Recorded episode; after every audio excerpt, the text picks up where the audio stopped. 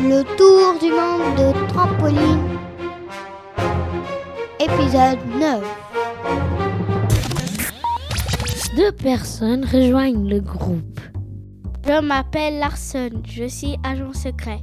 Je m'appelle Afonso, je suis tennisman. Vous êtes avec Diogo? Demande David. Oui.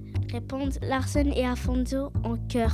Afonso, avec sa raquette et son bandana, s'approche discrètement de la pyramide. Il se fond dans la masse des touristes et il fait le tour de la pyramide afin de trouver une entrée.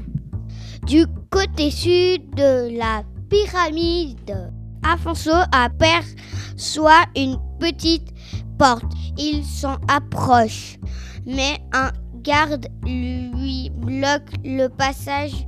Circulez, y a rien à voir pour les touristes ici.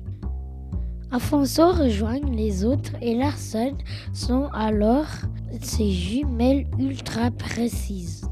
Ici, S'écrie-t-il, il y a un passage dans la roche. sans plus attendre, il se faufile et entre dans la pyramide.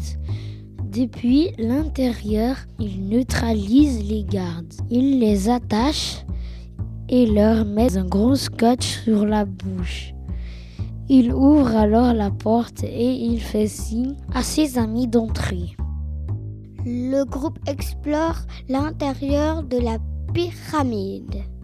Soudain, David s'exclame.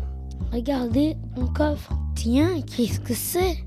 On dirait des chaussures. Yanis met une paire de chaussures et découvre qu'ils permettent de marcher sans aucun bruit.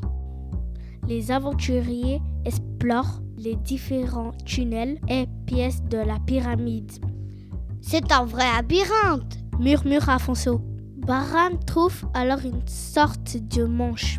Il s'appuie dessus. C'est un levier. Tout à coup, on entend un bruit de roulement. Un mur se met à trembler avant s'enfoncer dans le sol. Le groupe entre alors dans le passage secret qui vient de s'ouvrir et arrive dans un laboratoire.